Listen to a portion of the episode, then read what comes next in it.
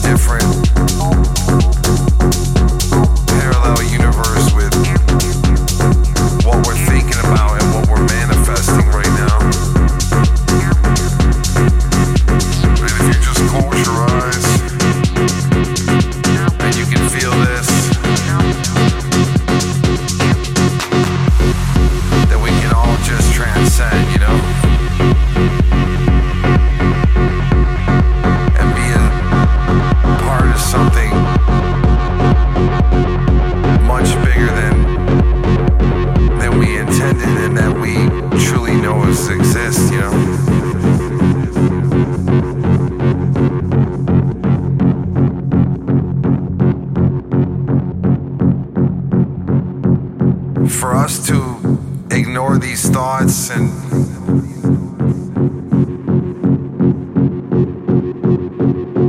and for us to ignore that little voice that's in all of us, you know.